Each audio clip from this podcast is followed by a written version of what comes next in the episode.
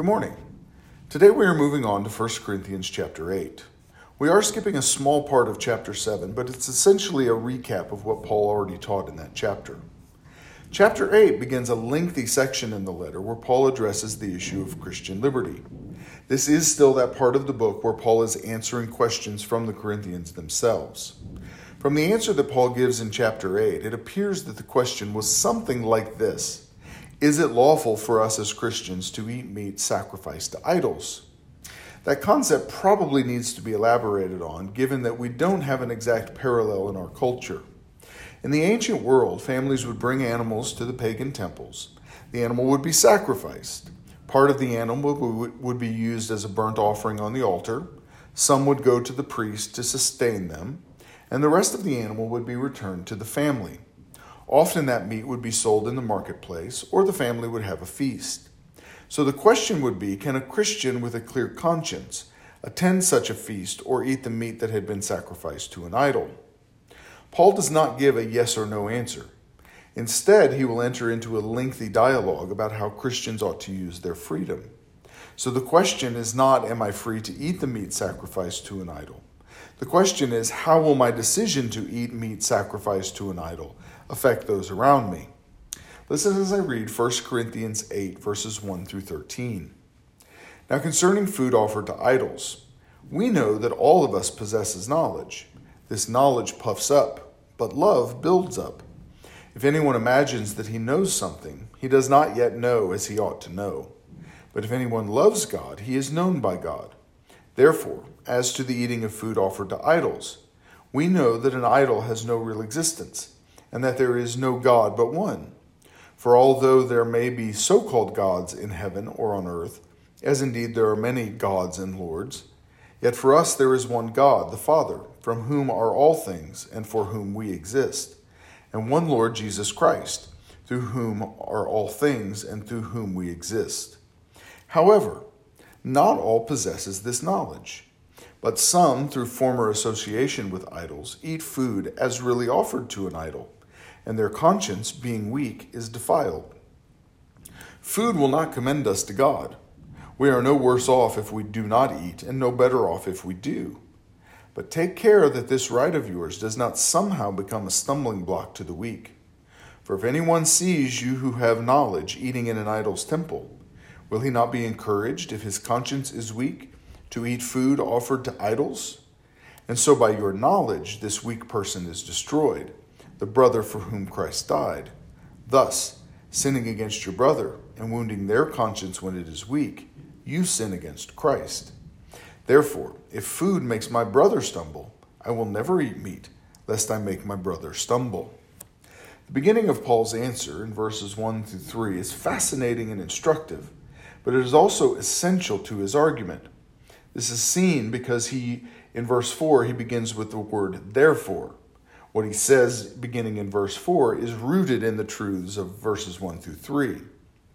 In verse 1, Paul says, as it relates to the question of food offered to idols, that we all possess knowledge. Paul is probably quoting the Corinthians themselves with this word about knowledge. This puts a slightly different spin on the way the question about food was being asked by the Corinthians. There was probably a contingency that insisted they were allowed to eat and that those who refused were either foolish or sinful. Paul doesn't deny their claim that they are free to eat meat. However, he does say that knowledge puffs up. Yes, they may be correct in that they are free to eat meat sacrificed to an idol, but that knowledge had made them arrogant and unloving. Love, however, Paul says, doesn't puff up.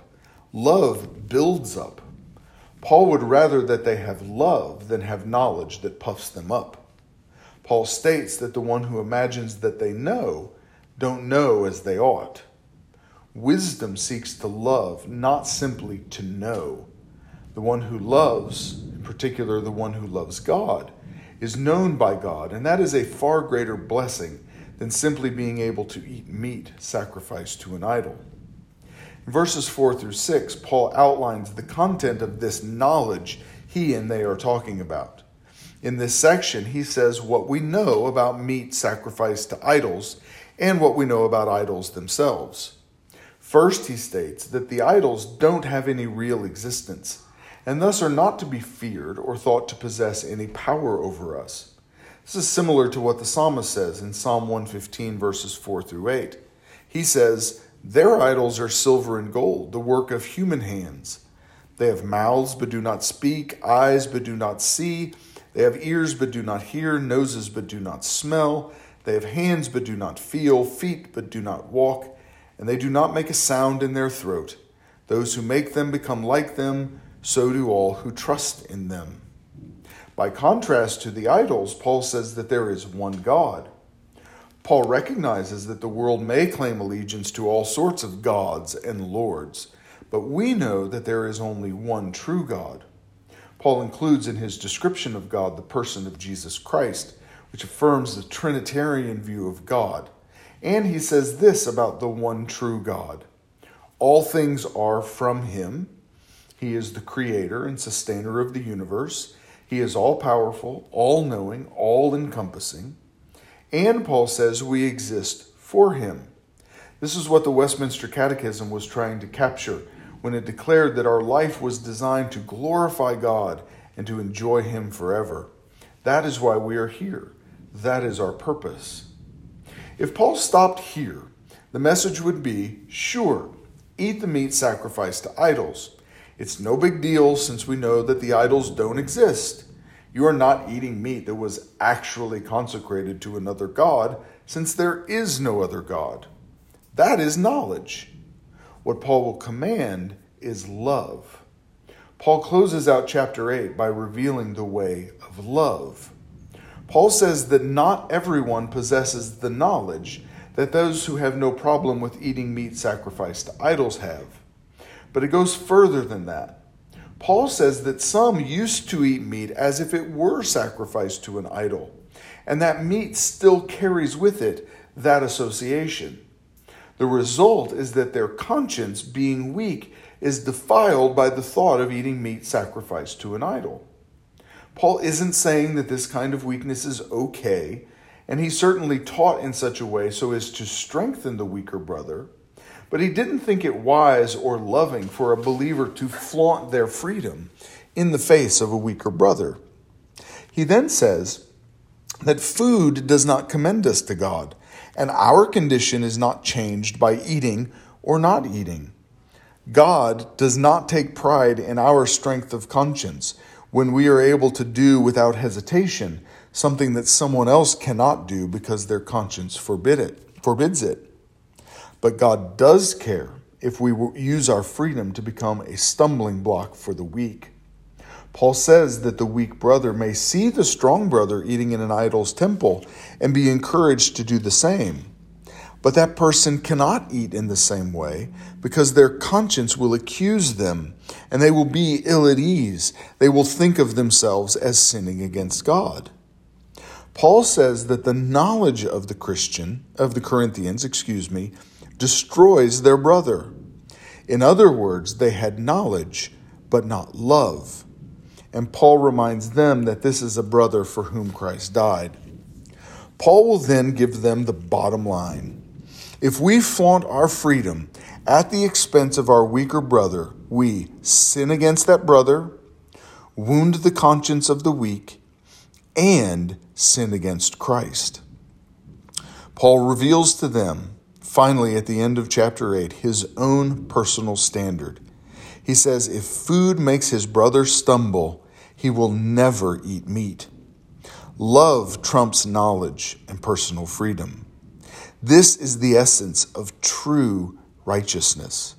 In his commentary on Proverbs, Bruce Waltke says something that I believe fits perfectly here.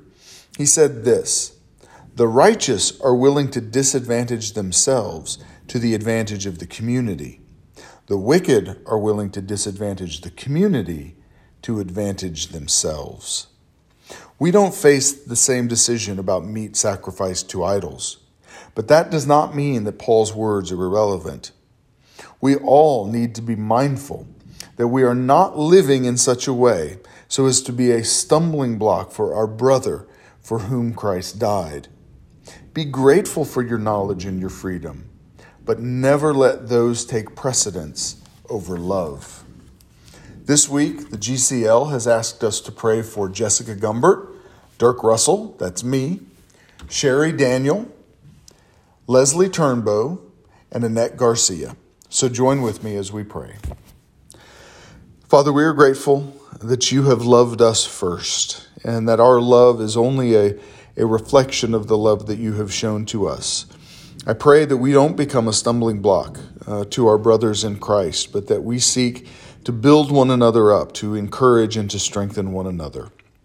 You have heard the names of the teachers and faculty members and coaches that we laid before you, and we pray that you would bless them in their work, that you would equip them to do the work that you have called them to do in Christ Jesus, and that in all things they would bring glory and honor to you. We pray all of this in Jesus' name.